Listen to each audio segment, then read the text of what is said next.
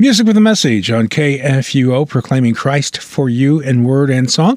You're listening to the Midday Moments program. I'm your host, Gary Duncan, and it's time now for our moment of faith with Pastor Doug Nicely of Jerusalem Lutheran Church in Collinsville, Illinois. Hi, Doug. Hi, Gary. Good to talk to you this afternoon, and uh, hope and pray that things are going well in uh, Radio Land this week. Everything's going pretty well, and, uh, and thank you for Perfect. your prayers. Uh, we do appreciate the prayers from our guests and also our listeners for our ministry, our worldwide ministry here at KFUO. So, again, yeah. I appreciate your prayers. What's on your mind to talk about today? Well, today I'm going to talk about a hymn that we're rather familiar with. It's called What a Friend We Have in Jesus. I'm sure you've heard it a few mm-hmm. times. Mm-hmm. Yeah, a few times. yeah, well, there's there's some there's some interesting hints in Scriven's uh, lyrics that kind of help us out understanding what he has to say, specifically about his song. You know, I've always wondered about the extent of the depth of my prayers, especially when I sing the uh, the verse that we're familiar with. What a friend we have in Jesus all our sins and griefs to bear. What a privilege to carry everything to God in prayer. Oh, what peace we often forfeit. Oh, what needless pain we bear. All because we do not carry everything to God in prayer and I keep wondering how much is everything. Hmm. Just, just a thought. What is it? What, what is everything? That's right. Well, Joseph Scriven might help us out a little bit on this one with his story. He watched in shock as the body of his fiancee was pulled from the lake. Their wedding had been planned for the next day. That would have been in 1845. Reeling from the tragedy, he made up his mind to immigrate to America. Packing up his belongings in Dublin, Ireland, he sailed for Canada, leaving his mother behind, and he was about 25 years old at the time. Well, 10 years later, he received word that his mother was facing a crisis.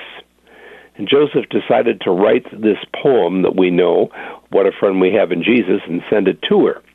Mrs. Scriven evidently gave a copy to a friend who had it published anonymously, and it quickly became a popular hymn though no one knew who had written it. To escape his sorrow, Joseph poured himself into ministry, doing charity work with the Plymouth Brethren and preaching among the Baptists. He lived a simple, obscure life in Port Hope, Canada, cutting firewood for widows, giving away his clothes and money to those in need. He was described as a man of short stature, with iron gray hair, close cropped beard, and light blue eyes that sparkled when he talked. Um, writer Ira Sankey wrote uh, later, upon a short time before his death, it was not known that he had a poetic gift. A neighbor, sitting up with him in his illness, happened upon a manuscript copy of What a Friend We Have of Jesus. Reading it with great delight and questioning Mr. Scriven about it, he said that he had composed it for his mother to comfort her in a special time of sorrow, not intending that anyone else should see it. Sometimes later, when another Port Hope neighbor asked him if this was true, that he composed the hymn, his reply was, The Lord and I did it between us. Kind of interesting. That's a good answer, too. yeah. And, and here's, here's a story about a guy who wasn't a preacher. Okay? That's pretty unusual for a lot of our hymns, although right. it's not exclusively true. But uh, Scriven was just a regular guy, and nobody knew that uh, that he had written this hymn, and he didn't really want anybody to know it either. I listen to country music also. I, I listen to all, mm-hmm. all, genres of music, but I have several different uh, gospel albums from country artists. Almost all of them have that hymn on it. On oh them. yeah, yeah. So it's, it's very popular, popular, hymn, and it has been yeah. for. How, when did you say it was written? Uh, probably about uh, 1855. Yeah. That time in there. So here's the second verse. Have we trials and temptations? Is there trouble anywhere? We should never be discouraged. Take it to the Lord in prayer. Can we find a friend so faithful? who will all our sorrows share. Jesus knows our every weakness. Take it to the Lord in prayer.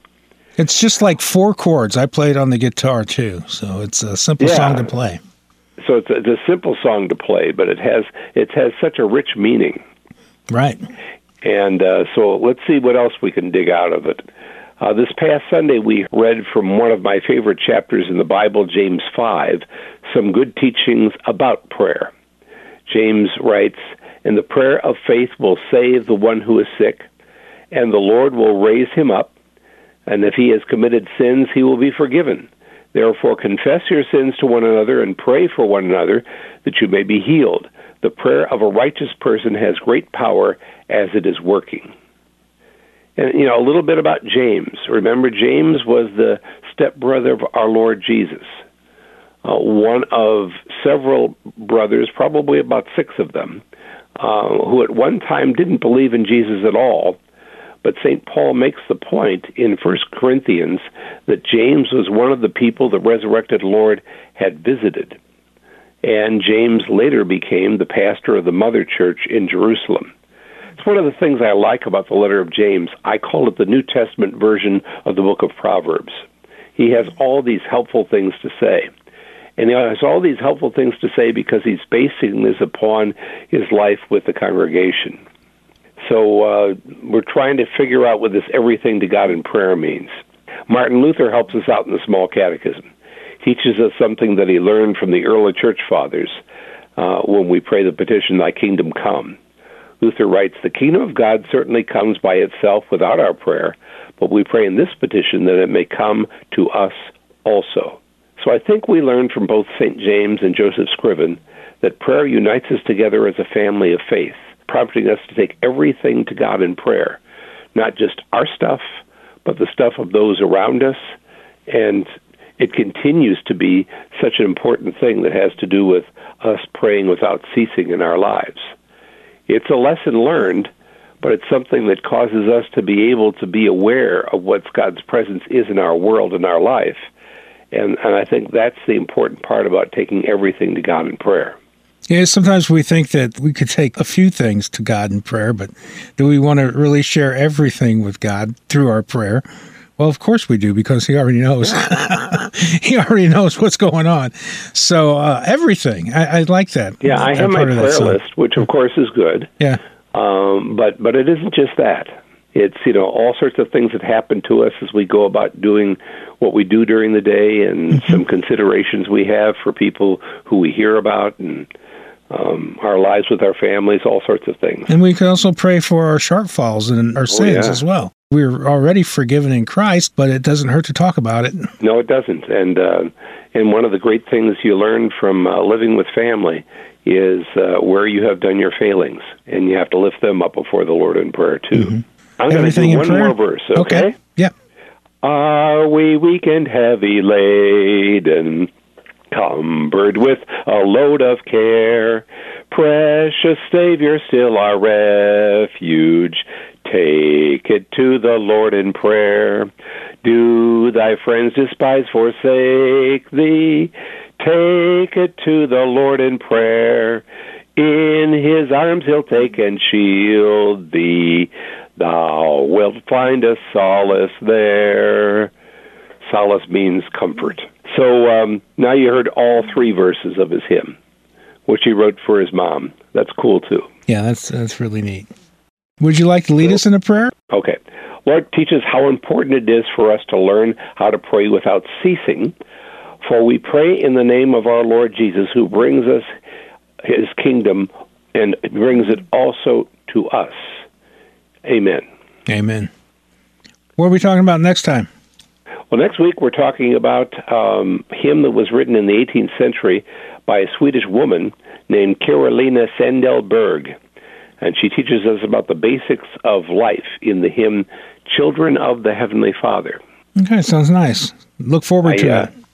I had uh, I had the organist who played at my mother's funeral uh, play that hymn and play the hymn "How Great Thou Art." And then I came up to him afterwards, and he's a pretty smart guy. And I said, "What do these two hymns have in common?" He said, "They're both written by Swedes." And my mother always considered herself to be Swedish. More about that next week. Sounds good. Thank you, Doug. Okay. You're welcome, Gary. We are the messenger of good news. You can find us on Facebook at facebook.com slash KFUO radio.